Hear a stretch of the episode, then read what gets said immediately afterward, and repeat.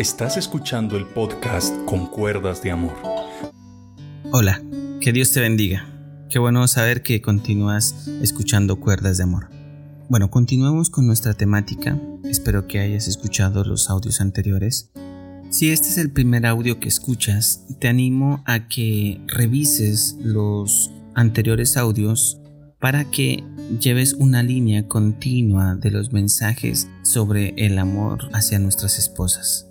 En esos últimos tiempos hemos visto cómo las relaciones se han vuelto como de papel, que fácilmente se rompen, que es como una servilleta que la arrugan y luego la desechan. En el matrimonio hay fuertes vínculos entre amor y respeto. ¿Por qué resulta tan difícil amar y respetar? Cuando un esposo no se siente respetado, le es especialmente difícil amar a su esposa. Y cuando una esposa no se siente amada, le es especialmente difícil respetar a su esposo. Entonces siempre se generan ciertos conflictos internos que muchas veces ni se dicen ni se enuncian, pero que poco a poco van llegando a la ruptura de la relación. Muchos matrimonios comenzaron bien, pero con el tiempo empiezan a perder la chispa. Y ese fuego que estaba generando calor en el hogar se va disipando poco a poco y entrando al sector de lo rutinario, que luego afecta y también genera rupturas. Aunque anteriormente el hombre era el mayor de los casos, el precursor de que las relaciones se acabaran, porque el hombre deseaba a otras mujeres alternamente o abandonarla por una supuesta versión renovada. En la actualidad, la mujer ha caído en este mismo juego y han aumentado los casos donde la mujer es la que juega con fuego y muchas veces termina quemándose llevando consigo el quebranto de su matrimonio. Quiero hombres con este audio que tú lideres tu hogar, centres tu atención en tu pareja, que no la descuides y que veas en ella lo mejor, no lo malo, pues eso con el tiempo y con la comunicación se irá eliminando poco a poco. Pero aumentamos mucho la posibilidad de éxito cuando nosotros empezamos a tomar el consejo de la palabra de Dios, el consejo de la Biblia, tanto para los esposos como para las esposas. Por eso es importante que busques primeramente el amor de Dios. Si te enamoras de Dios primeramente, tus ojos empezarán a ver lo espiritual y verás cómo tú empiezas a centrar tu mirada en cosas que son verdaderamente importantes. Miren, una vez eh, en un congreso de parejas, el conductor del pastor era un hombre que era muy pudiente, económicamente excelente, que también en ese día llevó a su esposa. Cuando el hombre dio su testimonio en esa reunión decía que él despreciaba anteriormente a su esposa, que tenía económicamente todo lo que él quería, pero que él ya no podía ni mirar a su esposa y que ya no sentía amor por ella.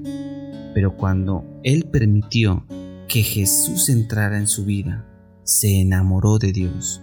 Y el enamorarse de Dios empezó a darle importancia a todo lo que tenía a su alrededor que lo había descuidado.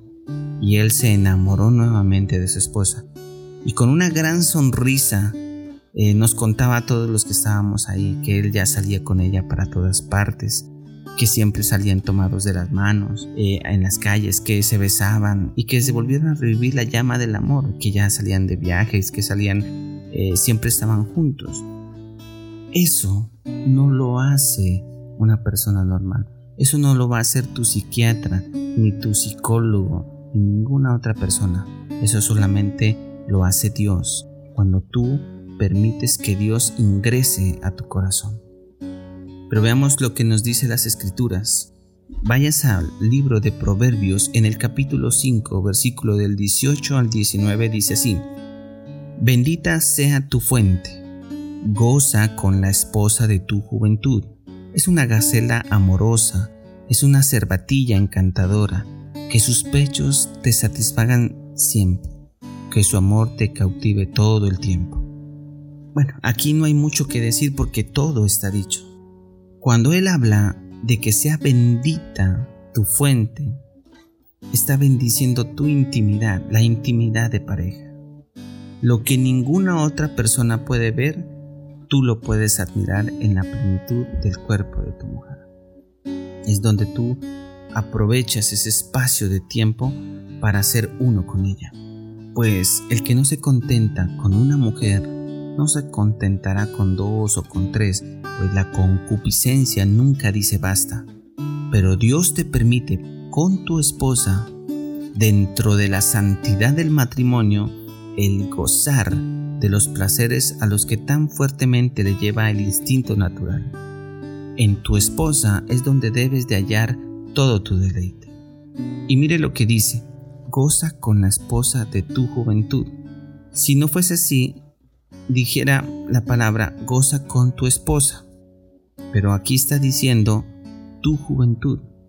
O sea, él está diciendo a temprana edad de la relación es donde debes disfrutar de todo lo que Dios te ha dado. Tienes recursos, aprovechala para estar con ella. Tienes tus hijos, aprovecha tus hijos con tu esposa. Todo eso significa que debemos aprovechar a temprana edad, porque llegarán tiempos donde ya ciertos placeres ya no se podrán tener. Es aprovechar cuando eres joven, a aprovechar los deleites que te permite, pero aprovecharlos con tu esposa. También dice que sus pechos te satisfagan. Cambiemos pechos por la palabra caricias. Que sus caricias te satisfagan en todo tiempo. Esto es que tanto el uno como el otro se corresponden en esa área tan importante. Si el área de la intimidad está mal, debemos trabajar fuertemente para resolverla, para restablecerla. La palabra me lo está diciendo, porque la palabra de Dios me dice que esa área tan importante debe estar cubierta y correspondida de tal forma que no me vaya a generar una ruptura más adelante por causa de esta ausencia.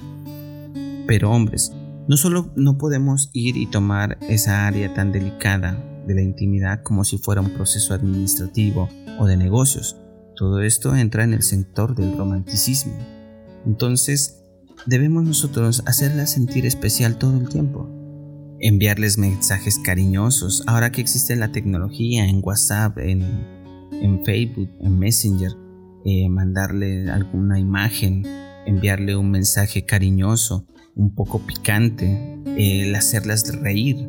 Eso va generando una atmósfera para que luego pueda terminar bien eh, en una relación. A las mujeres les gusta ser elogiadas en público, pues para muchas esto muestra la importancia que ellas tienen para ti. Miren, para los que me conocen, muchos saben que a mí no me gusta el tema de los artistas, de, cantantes, mariachis y esas cosas. Mi esposa no era igual, a ella le gustaba ese tipo de actividades. Entonces, en un cumpleaños yo sabía que ella nunca iba a esperar algo así, entonces lo que hice fue ir a contratar un mariachi.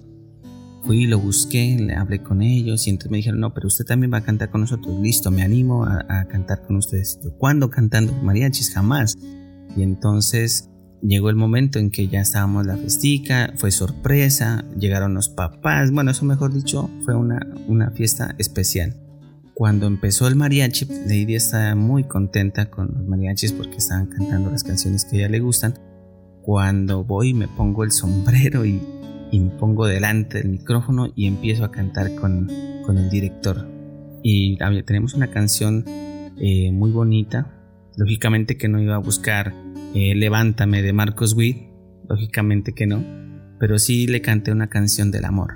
Y le hablé una canción muy bonita y claro, eso la deslumbró, la emocionó, eh, lloró. Y esos aspectos de pronto, en mí nunca había estado ese deseo, pero lo hice por ella. Y sé que ella, y en algunos momentos me ha mostrado, y hasta videos tiene, de que fue la mejor noche para ella. Entonces, eso es lo que hice, un aspecto muy pequeño a lo que tú como esposo que conoces a tu mujer puedes hacer por ella. Si ves algo bonito y crees que le gusta a ella, pues no lo pienses dos veces, cómpraselo. Si tú tienes el recurso, hazlo. Es importante que cautives constantemente a tu esposa. En la vida íntima, el juego preliminar es un factor importante para que ellas se sientan amadas, confiadas y que puedan darlo todo por ti. Entonces debemos empezar a invertir en ellas, tratar de que ellas se vean también más bonitas. Ellas les gusta ser admiradas, sobre todo de sus esposos. La buena mujer siempre va a tratar de verse atractiva para con su esposo, pero la mala mujer siempre va a querer generar atracción en otros hombres para que ellas sean punto eh, de referencia en fiestas o en diferentes cosas. En nosotros los hombres se percibe más por la vista que las mujeres y muchas veces los hombres se ven vislumbrados por un cuerpo, por un rostro o por unos cuidados iniciales que una mujer hace con el fin de atrapar a esa persona. ¿Cuántas mujeres se sienten defectuosas porque se comparan con las modelos de aquellas que siguen los estándares de la moda, de las medidas, de ropa, etc.? Las mujeres piensan que solo los hombres nos fijamos en el físico. Y eso puede ser una realidad, pero en una fase inicial, porque a los hombres les gustan las mujeres reales. Porque un hombre cuando quiere una mujer para una relación seria, el físico pasa a un segundo plano. No quiere tener una chica perfecta, sino una mujer real y sincera, que exprese su cariño en sus actos y en sus palabras, que le sienta, que sienta que puede darlo todo por esa persona. Eso al final es lo que vale la pena, no el físico. Entonces concluimos con lo siguiente, todo hombre tiene la mujer que se merece.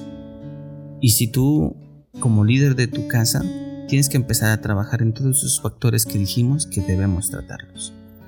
Y tres áreas importantes que debemos cuidar siempre. La intimidad, la económica y lo espiritual. Esos factores tienen que estar siempre asegurados. Eso hace que todos nosotros estemos en el mejor momento de nuestras vidas. Bueno, espero que te haya servido este mensaje. Espero que Dios sea tratando tu vida y espero que compartas estos devocionales, estos mensajes eh, con tus compañeros, con tus amigos. Hay muchos hombres que, que están en un fracaso en sus hogares y tú tienes la posibilidad de poder compartirles este tipo de audios donde de pronto pueden darle otro enfoque, otra mirada de cómo realmente se puede manejar una relación.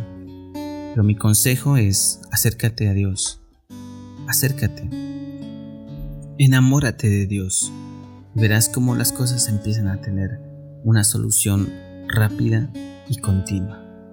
Que el Señor te bendiga, que el Señor te guarde, que Él haga resplandecer su rostro sobre ti y que el Señor siempre sea haciendo la voluntad de Él en tu vida. Nos vemos en una próxima ocasión. Que el Señor te bendiga.